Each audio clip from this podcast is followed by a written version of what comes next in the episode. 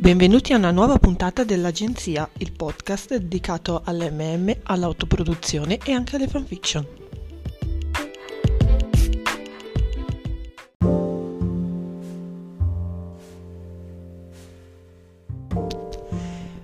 Buongiorno a tutti e benvenuti a una nuova puntata del podcast. Nell'episodio precedente vi ho parlato di fan art, quindi non era mia intenzione parlarvi già della storia della fanfiction, ma visto che sono incappata di recente in un blocco inamovibile di becera ignoranza e pregiudizi sul genere, ho deciso di rivedere la mia scaletta e di parlarvene oggi. Prima di mettermi a rantare sull'ignoranza delle persone che parlano a vanvera senza conoscere l'argomento eh, di cui stanno discutendo, vorrei però cominciare dall'inizio, proprio come abbiamo fatto per le fan art la volta precedente. Che ci piaccia o no, le fanfiction non sono figlie di un dio minore né sono tantomeno una nobile attività a cui dedicare il proprio tempo. Dopotutto, A Study in Emerald è una fanfiction su Sherlock Holmes e Neil Gaiman ci ha vinto un premio Hugo. Inoltre, vorrei ringraziare i miei contatti su Facebook e le ragazze del lab che hanno donato molta integrazione negli esempi che ora vi andrò a narrare. Come le fan art, il termine fanfiction nasce di recente e indica tutto quel materiale creato dai fan di un'opera originale. In sostanza si parla di opere derivative, ma ne abbiamo già un esempio eh, nell'antichità. L'Eneide di Virgilio si può definire un'opera derivata dell'Iliade di Omero e fu di fatto la prima fanfiction. Quante versioni esistono della stessa storia di Re Artù? Oppure i Canterbury Tales, che erano una rivisitazione di racconti già esistenti, e alcuni erano palesemente derivati da quelli del Decamerone del Boccaccio. Ma già nel 1421 John Leaked eh, scrisse L'assedio di Tebe, che era un'espressa continuazione diretta dei Canterbury Tales di Chaucer. I poemi del celebre William Shakespeare erano letteralmente dell'RPF, Real Person Fiction, mentre a fine 1800 e inizio 1900 tutti i lavori di Lewis Carroll erano rivisti e riscritti dai fan. Ma arrivando in tempi recenti si parte sempre da fine XIX secolo. Le avventure di Sherlock Holmes e di Sir Arthur Conan Doyle eh, sono dei romanzi dati alle stampe distribuiti bene o male in modo capillare. È il prodotto libro per come lo conosciamo ora e chiunque poteva finalmente accedervi, comprarlo o leggerlo. Così come le riviste letterarie con i racconti per i circoli più elevati o i giornali stampati su carta giallina su cui erano prodotti i primi pulp che si potevano comprare nei porti. Questo ha fatto sì che a leggere le avventure di Sherlock Holmes non fossero solo intellettuali, ma anche persone comuni, ed è questa la rivolta editoriale che ha visto protagonisti tutti i romanzi dell'epoca, ma questo nello specifico. La conseguenza logica di questa distribuzione ha fatto sì che le menti dei lettori e degli altri scrittori si accendessero. E se Holmes e Watson si trovassero in questa situazione piuttosto che in quella? E se invece succedesse questo? E se fosse Holmes il cattivo invece di Moriarty? Cosa succede dopo gli eventi di uno studio in rosso? Ma più importante, e se Holmes e Watson fossero una coppia? Quest'ultima domanda non è un caso. Il rapporto di amicizia tra l'investigatore e il buon dottore sono stati il fulcro scatenante del fenomeno dello shipping per come lo conosciamo ora, ovvero il voler vedere o produrre materiale su una determinata coppia o gruppo di persone, non siamo schizzinosi. Nasce qui, insieme alla fanfiction, come esercizio di cosa sarebbe successo se anche la fanfiction erotica. E che ci crediate o no, il porno è arrivato per primo. E quindi già nel XIX secolo c'erano persone adulte che si divertivano a incastrare Holmes e Watson. Questo per sfatare sin da subito il fenomeno della fanfiction eh, come eh, cosa per ragazzini arrapati. Sherlock Holmes ha ispirato molti universi narrativi e non, ma ve ne cito solo un paio, i più celebri. Il nome della rosa di Umberto Eco, che è uno dei miei romanzi preferiti, ma non è altro che una fanfiction su Sherlock Holmes. Tutto di Guglielmo da Baskerville ritrae il celebre investigatore, tanto che la sua descrizione fisica è copiata parola per parola da uno studio in rosso. E il nome Adso non è lasciato a caso. Notate l'assonanza con Watson? Un altro famoso investigatore che prende a piene mani da Sherlock Holmes è Batman, che per definizione è uno Sherlock Holmes con i soldi e aiutanti minorenni. La sigla DC Comics infatti sta per Detective Comics, dove inizialmente Batman risolveva casi, guarda caso sfuggendo alle reti della polizia e con metodi poco canonici. Ha un aiutante che gli dà supporto durante il suo lavoro e il commissario Lestrade è diventato il commissario Gordon. Successivamente, Howard Phillips Lovecraft fatica ad arrivare a fine mese e scrive racconti dell'orrore per Weird Tales. Viene introdotto qui, credo, il generatore di fanfiction più grosso di sempre, il ciclo di Cthulhu. La narrativa di Lovecraft ha ispirato le menti di milioni di scrittori e quando dite che state scrivendo qualcosa di ispirazione Lovecraftiana, sappiate che di base state scrivendo una fanfiction. Il mondo del fantasy deve tutto a Tolkien e al Signore degli Anelli, giacché buona parte di tutti i libri fantasy di oggi devono uh, la loro struttura narrativa a quel libro, ma in ogni caso ha guadagnato una fetta di appassionati. Uh, più concentrati come, come, studiosi del canone e, e di creatori e, e, di gente che comunque ha preferito proseguire con racconti originali, ma copiando comunque la struttura del Signore degli Anelli. Flash forward nel tempo, di nuovo. Come per le fan art, succede quella cosa che è Star Trek, la serie originale. Il fenomeno è mondiale. Le avventure della nave Enterprise dove nessun uomo è mai giunto prima scatena la mente dei fan di tutto il globo. Inoltre, la maschia, virgolettata, amicizia tra Kirk e Spock fa letteralmente esplodere la voglia delle persone di scrivere su di loro, ancora più che su Sherlock Holmes. Qui vediamo la nascita della prima fanzine nel senso in cui lo tendiamo oggigiorno, ovvero dedicato a un fandom specifico. Spocanaglia, una raccolta di fanfiction dedicata a Star Trek. È il 1966, la serie tv è ancora in onda ed Evra, Michelle Langsman e Sherna Comford decidono di raccogliere numerose fanfiction, metterle insieme e distribuirle tra i fan della serie. Spocanaglia è uscita in 5 numeri ciclostilati e ha visto più di 20.000 copie stampate. La prima uscita contava addirittura una breve lettera da parte di Leonard Nimoy, che all'epoca interpretava Spock. La seconda, una lettera di Gene Roddenberry, il creatore della serie. Nelle restanti uscite, Gene Roddenberry e tutto il suo staff hanno contribuito alla fanzine con lettere, estratti o altro. Sì, in mezzo alle fanfiction. E no, Spocanaglia non era un prodotto ufficiale del marchio di Star Trek e non aveva nulla a che fare eh, o a vedere con l'emittente che la trasmetteva. Era il 1966 questo momento le fanzine esistono e contengono sia fanfiction che fan art.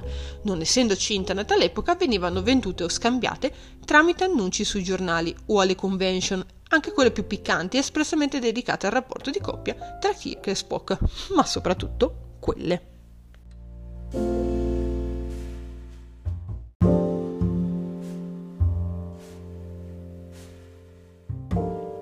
Passano 11 anni e arriva Star Wars. Non era ancora Disney, per cui grazie al cielo nessun avvocato si è mangiato inconsapevoli fan creators, ma anche qui abbiamo un'enorme botta di fanfiction e fanzine. Non riuscirà mai a superare in ogni caso Star Trek, la sola serie originale, senza contare le serie successive da Next Generation in poi, è il fandom più prolifico e attivo di sempre, dopo tutto.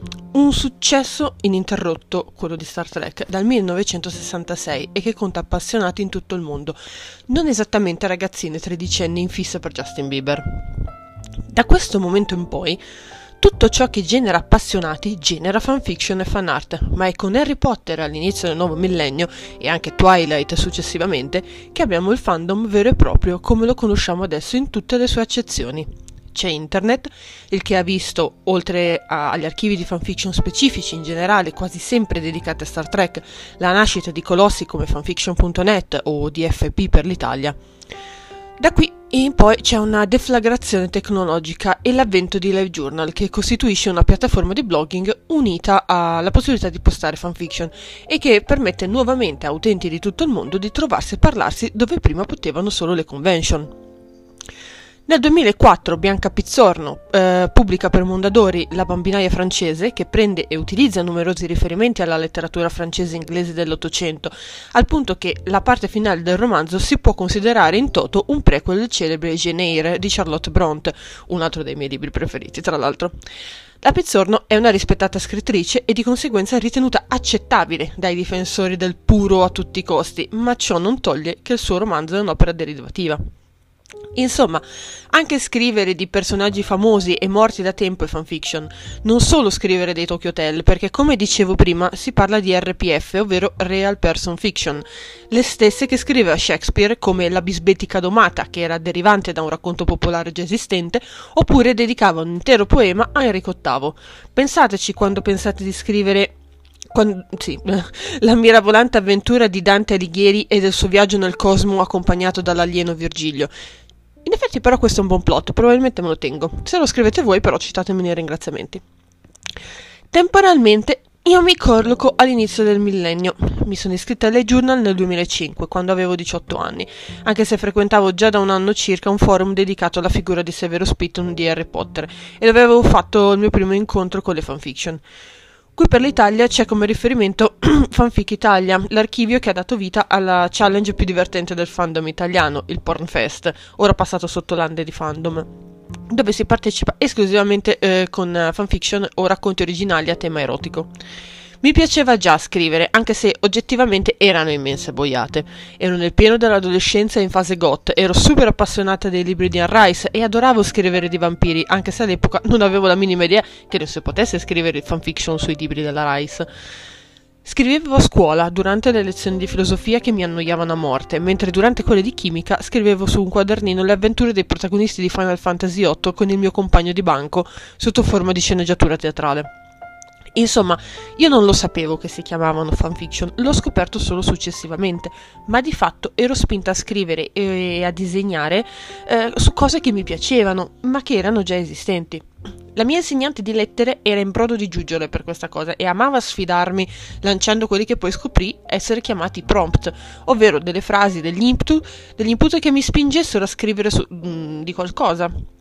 Lei voleva che fossero uh, racconti originali, non fanfiction, ma in ogni caso il concetto è lo stesso e ha alimentato la mia passione per la narrativa in questo modo. L'applicazione alla fanfiction per sé è stato il successivo passo naturale e qui è iniziata davvero la mia, scritt- la mia carriera di scrittrice.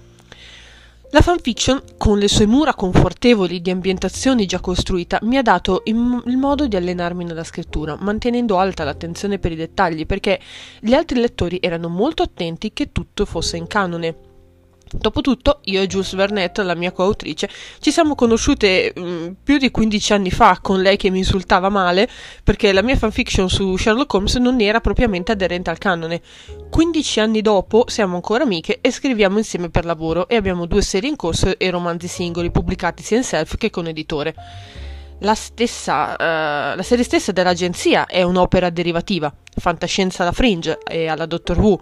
Ho preso molti elementi da videogiochi tipo Fallout o Destiny, o da film come Men in Black, da serie, le già citate Fringe, Doctor Who, The Lost Room, Twilight Zone, Stranger Things, e libri, Wayward Pines, che mi piacevano e li ho messi insieme, tirando fuori una cosa del tutto nuova, ma non ciò, ciò non toglie che è anche derivativa. Ma gli anni passano, non solo per me, ma anche per tutto il fandom.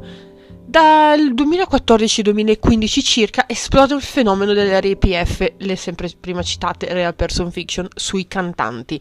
Justin Bieber per primo, gli One Direction dopo, i Trapper per un certo periodo e ora i BTS. Nonostante non ci sia niente di differente rispetto agli eventi eh, precedenti all'apparenza, qui però abbiamo i media che per la prima volta si accorgono dell'esistenza delle fanfiction e la prima cosa su cui capitano è questa. Che è successo dunque? Che internet è un posto bellissimo, ma anche una maledizione. Sempre più persone hanno avuto accesso a un mondo eh, che non sapevano che esistesse e aiutati anche dalla scarsa qualità di queste storie, eh, hanno fatto 2 più 2 e risolto che le fanfiction siano una stronzata per ragazzini adolescenti che scrivono self-insertion con il cantante di turno e questo tuttora è il pensiero imperante. Eppure queste storie non sono che una frazione infinitesimale di quello che è davvero il fandom. Da lettrice ho visto ottavi libri di Harry Potter che chiudono meglio in maniera più sensata e appropriata la trama eh, di quanto avrebbe potuto fare la sua stessa autrice. Sempre in Harry Potter ci sono fanwriter che hanno deciso di riscrivere tutta la serie di eventi in maniera più coerente, generando what if alternative che sono anche meglio della serie originale. Le fanfiction su Star Trek non sfigurerebbero come episodi regolari della serie e c'è così tanta roba su Star Wars che farebbe mangiare le mani fino ai gomiti a George Lucas. Infatti, ci hanno scritto dei libri. E questo senza contare il, il porno e rimanendo solo aderenti al canone. Che cos'è la fanfiction ora? Beh, eh, non è molto cambiata dall'inizio, eh, anche se è molto più regolamentata. Fanfiction.net, seppure ancora abbastanza attivo, è stato rimpiazzato per facilità d'uso da AO3, Archive for Your Horn, che si occupa anche a livello internazionale di fornire supporto giuridico a tutti i fanwriter. Seguendo le regole segnalando in maniera appropriata con i tag preposti, è permesso postare di tutto e di più una fetta del fandom si è poi spostata sulla piattaforma di Wattpad, dove coesistono serenamente sia fanfiction che originali. Niente immune. Se esiste, che sia un videogioco, film, libro, serie tv, avrà un fandom dedicato. Ci sarà sempre, sempre, sempre qualcuno che produrrà contenuti su un'opera. Editorialmente parlando, essa in alcune fasi si è fusa con la narrativa tradizionale. Delos Book, per esempio, vanta un'intera collezione dedicata a Sherlock Holmes. Possono chiamarli apocrifi quanto gli pare, ma sono fanfiction e sempre lo rimarranno. Io stessa con Ash ho pubblicato Assedio, uno zombie horror con protagonista Sherlock Holmes e tutta la gang per l'editore PubMe, che ci ha scoutati su Wattpad. Sempre su Wattpad è nata la serie di Just Beat It che ho scritto con Jules Vernet, ora pubblicata mensilmente dalla Sirena Edizioni, anche se qui si parla di romanzi originali e non di fanfiction, ma è importante in media di provenienza. Il libro più infame della storia, 50 sfumature di, di grigio, era og- originariamente una fanfiction su Twilight, che per quanto brutto possa essere, rimane uno dei libri più venduti in assoluto e che ha fruttato la sua autrice milioni di dollari. Vogliamo poi davvero discutere di tutti i romanzi nati dallo stampo dal ciclo di Cthulhu di Lovecraft? Il già precedentemente nominato Neil Gaiman ha vinto il premio Hugo con la storia di Emerald, una fanfiction su Sherlock Holmes e Lovecraft. Qualsiasi opera quale, della quale siano scaduti i diritti trasforma le fanfiction in possibilità editoriali. Inoltre, chiunque abbia pubblicato una storia su AO3 eh, prima del 2019 è automaticamente vincitore del premio Hugo, in quanto l'archivio intero ha vinto il premio in nome di tutti i suoi autori. Quindi sì, posso dire di aver contribuito a vincere uno dei presi- più prestigiosi premi internazionali di letteratura, scrivendo di Kaidan Alenko che si incula il comandante John Shepard in Mass Effect e riderò per sempre, fino alla fine dei tempi per questa cosa. Nonostante la fanfiction sia disprezzata e vista de- dagli scrittori di narrativa tradizionale come qualcosa di ignobile e chi la pratica dovrebbe passare il suo tempo in modo costruttivo, tipo leggere i classici, in realtà non si discosta per niente dalle regole della narrativa classica. non c'è la stessa ferrea rigidità sulla- della pubblicazione che eh, ha bisogno dell'editor, ma eh, c'è la figura del beta reader, di cui molti fanwriter si avvalgono per presentare al proprio pubblico storie ben scritte senza errori. Errori che non sono presi molto bene dai lettori più consapevoli, già che il sistema di recensione stelline è ancora più duro e aspro rispetto al mondo editoriale. Conosco diversi tipi. Conosco diversi scrittori con l'ego così fragile che non resisterebbero di fronte a una bordata di 30 recensioni che ti mettono in croce anche per una virgola di troppo. Naturalmente esistono brutte fanfiction, ma dopo tutto vale la legge dei grandi numeri. Su una così grande produzione pensare che siano tutte belle è ridicolo, come esistono brutti libri in editoria o brutti film nel cinema. Infine c'è il mondo accademico, che studia con attenzione il mondo delle fanfiction come eh, fenomeno sociale. In Texas e in California, due università per esempio hanno disposto un archivio per raccogliere e digitalizzare tutte le fanzine esistenti e anche possibile inviarne per poterle tramandare ai posteri, proprio come se fossero libri, perché sono un'importantissima testimonianza della cultura popolare. Negarlo è fare un immenso disservizio all'umanità stessa e dimostra uno snobismo, un'ignoranza tutta elitaria che pretende di vedere la scrittura tradizionale come una sola e unica verità. Nel momento in cui è nata l'Eneide come fanfiction dell'Iliade, una parte della narrativa si basa su questo. Non significa che non ci sia niente di originale, ma eh, siamo quello che leggiamo e vediamo e di conseguenza non, non solo è normale, ma assolutamente naturale trarre ispirazione e assimilare elementi da cose conosciute per produrre le nostre. Che le nuove opere siano meglio o peggio delle precedenti è solo un giudizio del lettore, ma la cosa che rimane importante sono le storie, anche se è interessante a livello culturale vedere come nascono. In conclusione, spero che questo breve excursus della storia della fanfiction vi sia piaciuto e ringrazio tutti i fanwriter che hanno voluto dare il loro contributo. Ovviamente la storia della fanfiction è ben lungi dall'essere finita e ci sarebbe molto altro da dire, come per esempio il funzionamento stesso del mondo dei fanwriter, le varie sigle utilizzate, i trope, i warnings, eccetera. Ma sarà materiale per la prossima volta o chi lo sa, magari un saggio.